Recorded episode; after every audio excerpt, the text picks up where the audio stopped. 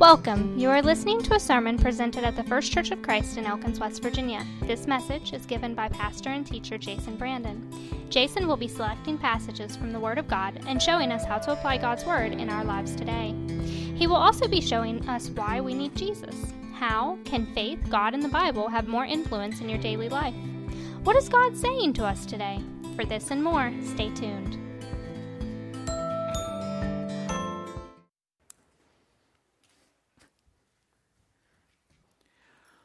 Grace and peace to you from God our Father and the Lord Jesus Christ, who gave himself for our sins to rescue us from the present evil age, according to the will of our God and Father, to whom be glory forever and ever. Amen. Now, my father took a break from preaching at one time in his life and was a hotel and restaurant inspector for AAA. And my understanding is the way that he got the job is that he told AAA when he applied, I like to eat and I like to sleep and I'm opinionated, so I think I'd be great for this job. And a lot of people think that that sounds like an amazing job because, yeah, he got paid to stay in hotels and eat at restaurants and write a review. But I saw how much paperwork that would take all the fun out of it for me. I saw the boxes and boxes of paperwork that he had to do, and I would not want that job. He was telling me once that there was a day that one hotel didn't really muster very well, and they didn't get the grade they felt that they wanted, and the hotel. The hotel manager owner said, "Well, you did this. You lowered our grade because you were racist." And my father said, "Racist?" And the hotel inspector said, or the hotel manager said, "Well, you don't like people from India." And my dad said, "First off, this would be a very difficult job to do if that were true, because." The statistics are true. I mean, there are a lot of hotels that are owned by people from India. The second thing Dad said, before you pursue this further, you may want to find out a little bit about my family. So, to tell you guys, growing up, my sister Cherish and I were born in Scotland. And then my parents started collecting foster kids, like I collect comic books. Ta... I'm not even sure where they all come from, because there were two. There was Ta, and there was On and Hung, the brothers, and there was then Jan, and then there was Voot, and then there was Michael. Jan and Michael got adopted eventually. Ta lied about his age. I mean, no hard feelings. You do what you got to do to get out of a bad situation. But it turned out some people from East Asia look a little younger than they really are. He wasn't that far off in age from my parents, it turns out. Like a year. He was a year younger than my parents. On and Hung came before the rest of their family came, so then they got reunited with their family. That was awesome. Voot, he didn't feel it was a great fit. He was significantly older than the rest of his kids, and not as significantly over as Ta was, but he was older too. But we adopted Jan and Michael, and Jan... Michael came from Mother Teresa's orphanage in India. My parents are the least racist people I have ever met in my life. When they say you can't really be colorblind, I completely disagree. My parents have proved that. Jan came from Cambodia, war-torn. It took some jumping through some serious legal hoops to adopt her, and that's a story in its own right.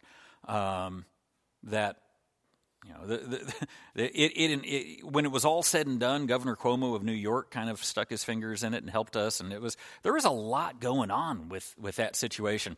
I like adoption. Adoption's amazing. I liked having foster kids, but adoption is in many ways miraculous to me because I get loving your own children that you conceived and gave birth to, and I get, but adoption cuts that part out, but they're still your kids. Michael and Jan were raised like Cherish and I were. just as much a part of the family. I forget that they're adopted most of the time. I forget that there's not a physical family resemblance. I don't see, when at Christmas when I see Jan, I don't see a girl that's different, got a different skin tone than I do. Sometimes I make jokes about when Calypso acts like Jan that she obviously inherited those genetics from Jan's side of the family. And sometimes I say that and I don't think about it because I forget that we got Jan when she was under a year old. She's my sister. She's as much part of my family as Cherish is. They belong. They are my parents' kids. That's how adoption works. If you adopt and treat your adopted kids differently than your natural-born kids, well, then you're doing it wrong. That's not the purpose of adoption. There are those who feel that family is the most important thing in the world. And my response to that is, sort of. Our relationship with God our Father is the most important thing that you can have. Okay? Earthly family, I would argue, is second to that. There are people who put family over God, and that physical earth family over God, and that's a problem. Your family can't save you. It's your relationship with God. If we get nothing else out of the life of Abraham than this, it's that God was more important than his son Isaac. And that's not unbiblical. That's not cruelty. Our relationship with God is eternal.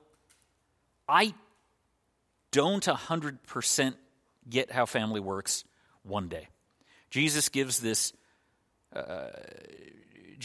some people try to trap Jesus with stories about a guy getting remarried and, you know, or a girl getting remarried and whose wife is she going to be when she gets to heaven. And Jesus' response is, you guys just don't get it. And I don't get it. I don't understand what my relationship with my wife, with my daughter will be in heaven, but I know what my relationship with God will be, and he will still be God my Father.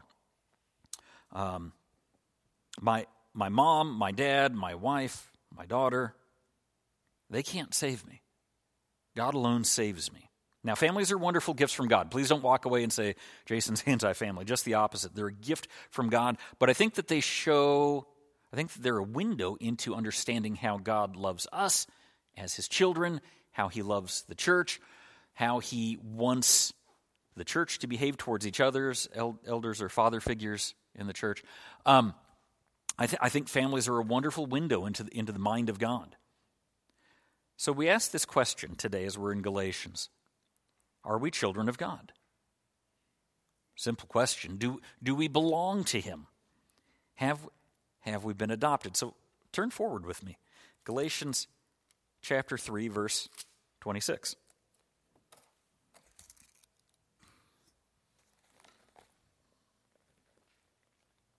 You are all sons of God through faith in Christ Jesus.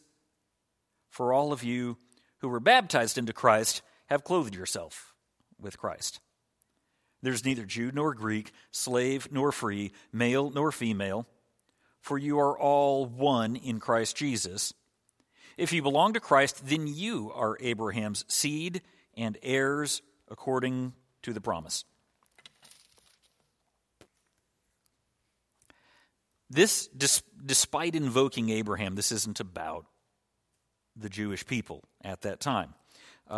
We are all Abraham's seed now. That's part of the point of the New Testament. Race doesn't matter. It did once.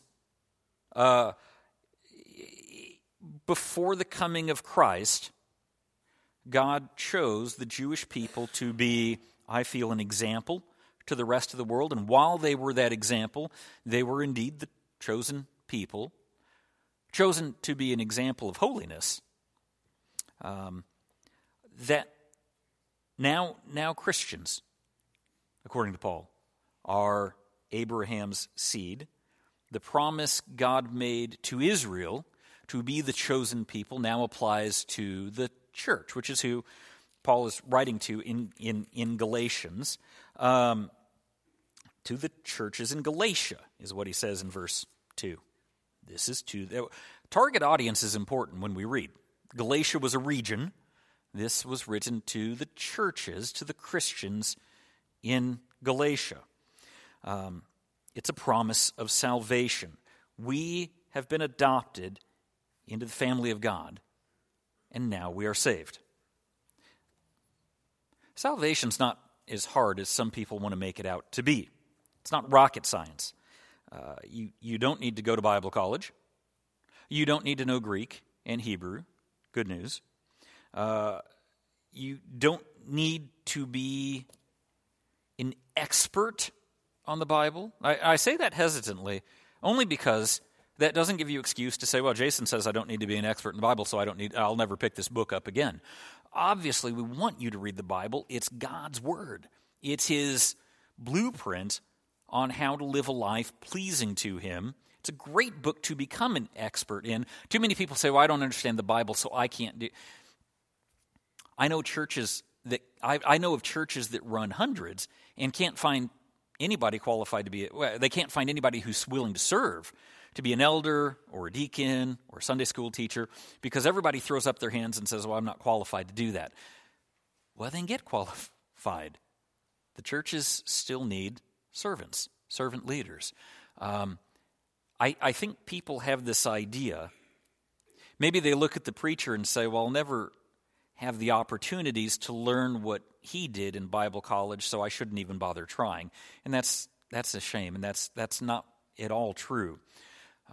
Before there were Bible colleges, there were churches, and there were elders, and there were Sunday school teachers, and we're grateful for through 2,000 years of church history for all the people that served in that way. And as our Bible college are kind of closing, so many of them in the current economy, we can't rely upon that. You, if you know how to read, are qualified to learn what you need to know about the Bible. The most I had 4 years of Bible college, and then I went to a Nazarene church in Urbana and was asked to teach a kid's Sunday school class, and I swear I learned more in that first year teaching 4th and 5th grade kids than I did in 4 years of Bible college. I promise you. There is no question in my mind. There's something to be said about rising to the occasion, and that when you put it into practice, God is good to us. Salvation is easy, and it's guaranteed. That's the other thing, is there's this danger. So there's a couple of false ways of looking at salvation. And there's that once saved, always saved, which is completely unbiblical. The idea that once you become a Christian, there's nothing you can do to live. You can walk away. The Bible is very, very clear. You know, Jesus says in Revelation, blessed are those whose names are not erased from the Lamb's book of life, which says you can be in the Lamb's book of life and saved, and then you can have your name taken away. But that's only your decision, just pure and simple. Satan's not strong enough to take you away from God. Nothing in this world can take you away from God, but you can choose to walk away. He gives you that freedom. He doesn't force you to be a Christian. You can start. You can be like Demas, one of Paul's companions, and forsake the mission and walk away. But otherwise, I mean, the beauty is, as long where none of us are perfect, we can't follow him perfectly, but he doesn't save us on our perfection. He saves us through the grace of Christ. If you are a follower of Christ, you are saved. I don't worry about people. I don't think, well, I hope that they're a Christian. I know who Christians are, and I know who've decided they don't want to be. I had a guy, my previous church. I had a guy that came to me and said one day, "I don't believe this stuff anymore. I'm gone." That seems pretty straightforward. That was his decision, not anybody else's. No one kicked him out. He just decided one day this wasn't for him anymore.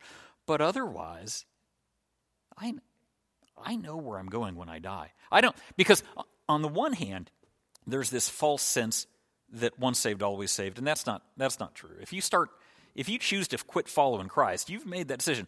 But there's this other false idea on the opposite end. Well, I don't know. I don't know if my good deeds outweigh my bad. I don't know if I've been a good Christian this week. That's a horrible way to live. In doubt that you have to earn it, that it's in jeopardy, that you're hanging on by fingernails. we have the assurance of salvation. And Paul speaks to that so much, so much. Salvation is assured. I believe in that. Paul says, through faith, you were baptized in him, and you are now clothed with him, and that's a promise. This is adoption. Does baptism have a part in this? Well, absolutely.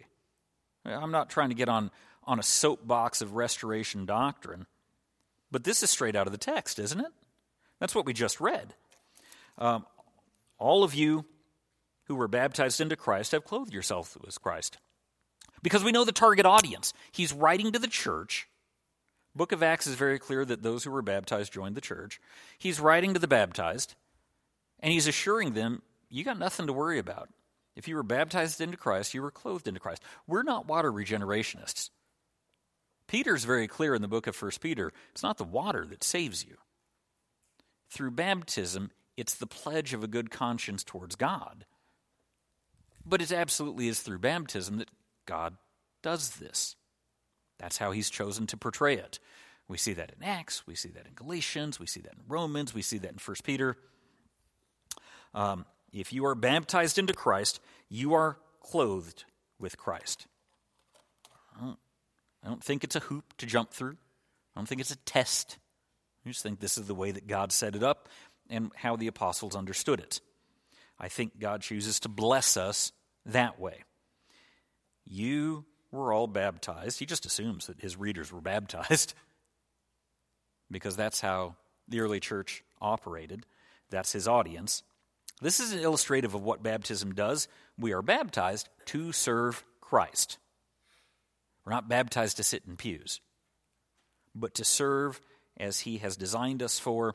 We have this promise of adoption, that when we follow God through his son Jesus, we are his kids. I'm going to keep reading in chapter 4. Once, we didn't have that. And the contrast is important so we get what we have. Chapter 4, verse 1. What I am saying is that as long as the heir is a child, he's no different from a slave, although he owns the whole estate. He is subject to guardians and trustees until the time set by his father. So also, when we were children, we were in slavery under the basic principles of the world. Before adoption, we were slaves. Of God? No. Of course not. Of this world that we were born into.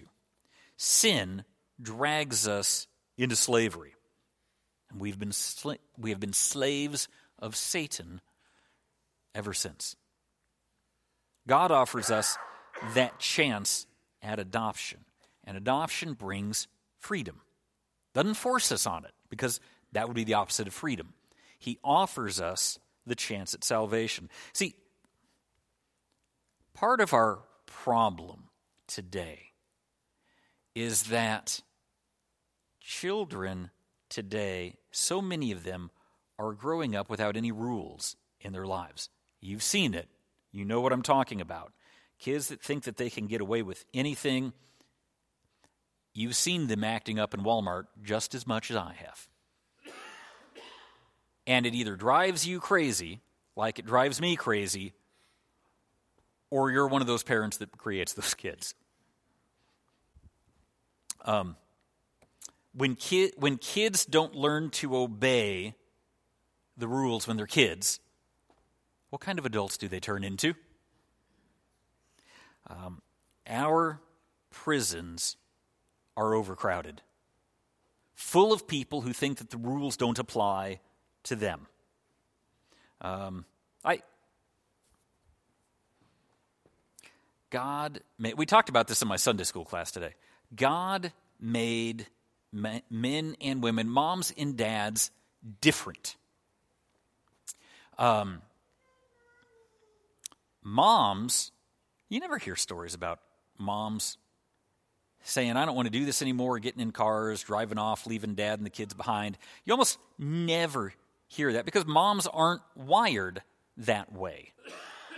Moms are wired to stay with their kids, to love them, and we're grateful for that. The society would fall apart without moms. But I would point out that society falls apart without dads. And I think the proof of that, most of the people in prison.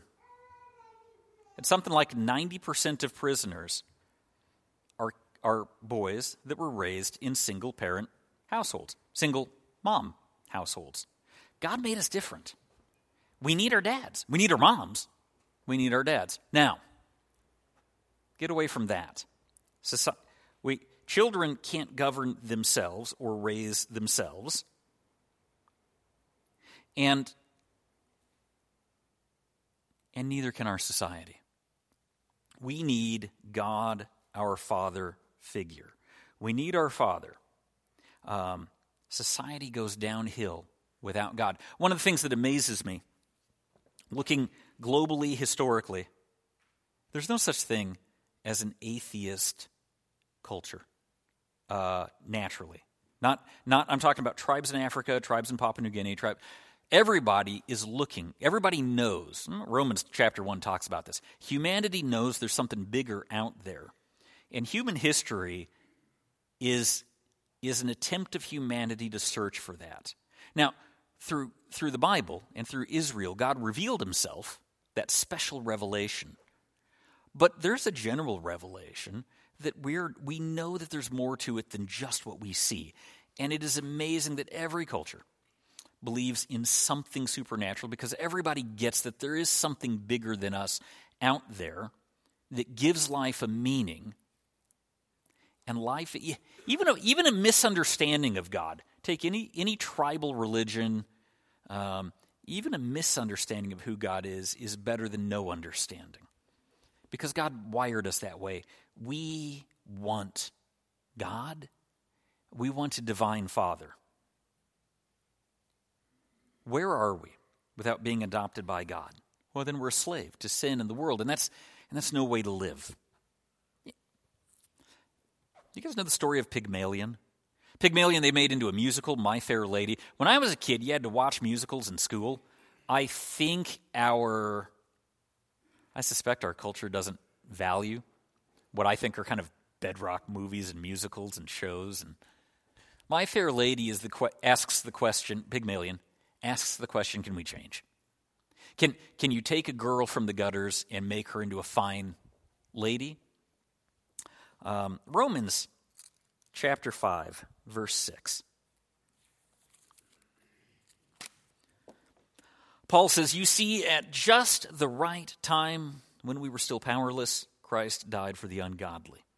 Well, very rarely will anyone die for a righteous man, though for a good man, someone might possibly dare to die. But God demonstrates his own love for us in this: while we were still sinners, Christ died for us. There was nothing in our value worth saving, except that God saves us because God is love. Now, look with me in Ezekiel. Ezekiel chapter 16, I want to start in verse 4. I'm going to shorten it to the minimum verses I can get away with. Chapter 16, verse 4. On the day you were born, your cord was not cut, nor were you washed with water to make you clean, nor were you rubbed with salt or wrapped in cloths. This is God talking to Israel. No one looked on you with pity or had compassion enough to do any of these things for you. Rather, you were thrown out into the open field, for on the day you were born you were despised. And then I passed by and saw you kicking about in your blood, and as you lay there in your blood, I said to you, live. I want to jump forward a few verses, verse 9. Through the prophet, God says, I bathed you with water and washed the blood from you and put ointments on you. I clothed you with an embroidered dress and put leather sandals on you. I dressed you in fine linen and covered you with costly garments. I adorned you with jewelry. I put bracelets on your arms and a necklace around your neck. And I put a ring on your nose, earrings on your ears, and a beautiful crown on your head. So you were adorned with gold and silver. Your clothes were of fine linen and costly fabric and embroidered cloth. Your food was fine flour, honey, and olive oil. You became very beautiful and rose to be queen. And your fame spread among the nations on account of your beauty, because the splendor I had given you made your beauty perfect, declares the sovereign Lord. But you trusted in your beauty and used your fame to become a prostitute. You lavished your favors on anyone who passed by, and your beauty became his. Israel does not pass the Pygmalion test. God pulls Israel out of the gutter, and they go back to the gutter, is what God describes through the prophet Ezekiel. God pulls them out of the dust. They go back to wallowing in the dust. And so we might say, so can we not change? These were God's people. And I would say that's why we have to follow God. Yes, we can change, but this is that word synergy. God offers us change, and we have to accept it. God has offered us, but we can refuse. And Israel refused to be changed and to become godly. They had some good times in their history. I'm not saying all Israelites were terrible, obviously. But the story of Israel is that they kept turning away from God and paid that price. And the same thing with us. God has offered us salvation, but it's our job to also follow him. He has extended his hand to us. We cannot be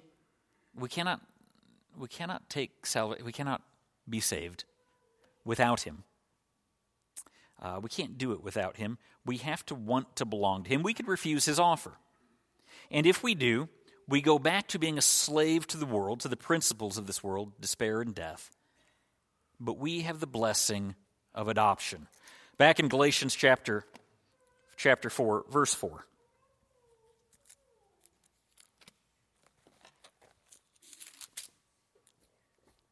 But when the time had fully come, God sent his son, born of a woman, born under law, to redeem those under law, that we might receive the full rights of sons, because you are sons. God sent the Spirit of his Son into our hearts, the Spirit who calls out, Abba, Father. And you are no longer a slave, but a son. And since you are a son, God has made you also an heir. Look, the family of God is not a corporation or a business or a nation or an army. The family of God is a family. That means we don't run the way the world tells us to. The world tells us it's important to have bylaws and various hiring practices, but we're not supposed to run like that. We're supposed to run like a family. Motivated by love, not profits, and the goal is to grow up in Christ, not win, not make a profit. The nation of Israel was actually more than a family than it was a nation. In many ways, it was supposed to be more like a family than a nation. They knew that they were all related. They were all descendants of Abraham. They were bound together under God their Father. Case in point, Ruth. You know the story of Ruth, who was a Moabite woman who left the Moabite people to follow her mother-in-law, her Israelite mother-in-law, Naomi, back to Israel. Ruth didn't just marry into the family. Ruth became an Israelite. And we don't do that now. If Pam had been, I don't know, Korean, marrying her wouldn't have made me a Korean. That's not how that works. We don't do it that way today. But that was entirely how Israel did it back then. Adoption means that we join the family of God, and we no longer belong to the world. The blessings of the promise mean that we are no longer slaves, but we are heirs to the kingdom. In fairness, remember that the children can't do whatever they want, okay? Not until they reach maturity. We also have a charge to mature, to follow the word of God. At the end of the day, we're still the children of God. We're still his kids.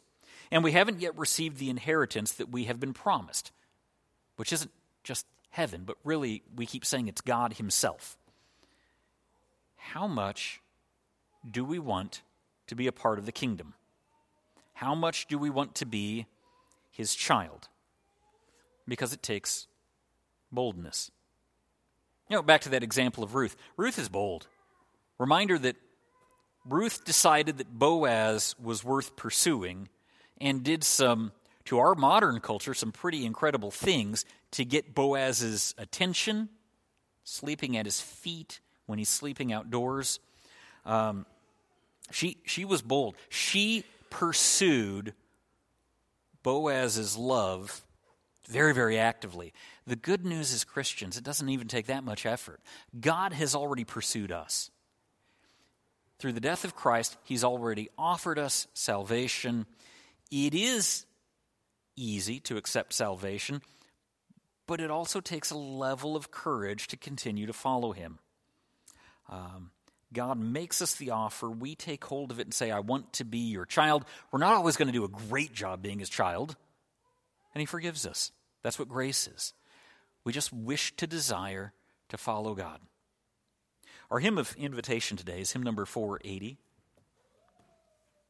Incidentally, on the kind of end the story I began with on Jan getting adopted, what I remember, because it was a big deal, because it took some real legal hoops to jump through to adopt a war refugee found on the border of Thailand and Cambodia, it took the courts and it took the news came out and interviewed our family, and I remember they asked Jan after she was adopted, because it was a huge, huge multi-year process. How does it feel to be adopted? And what I remember is that Jan said, I feel real.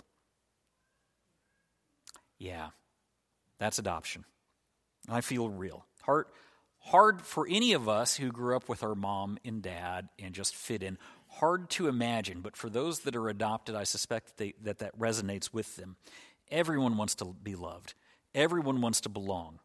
God gives you that if you want it. You can be adopted. We have that choice.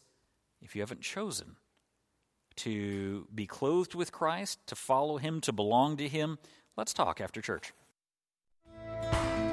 Thank you for listening. You can contact us at our website, firstchurchofchristelkins.com, where you can also find out more. Have a nice week.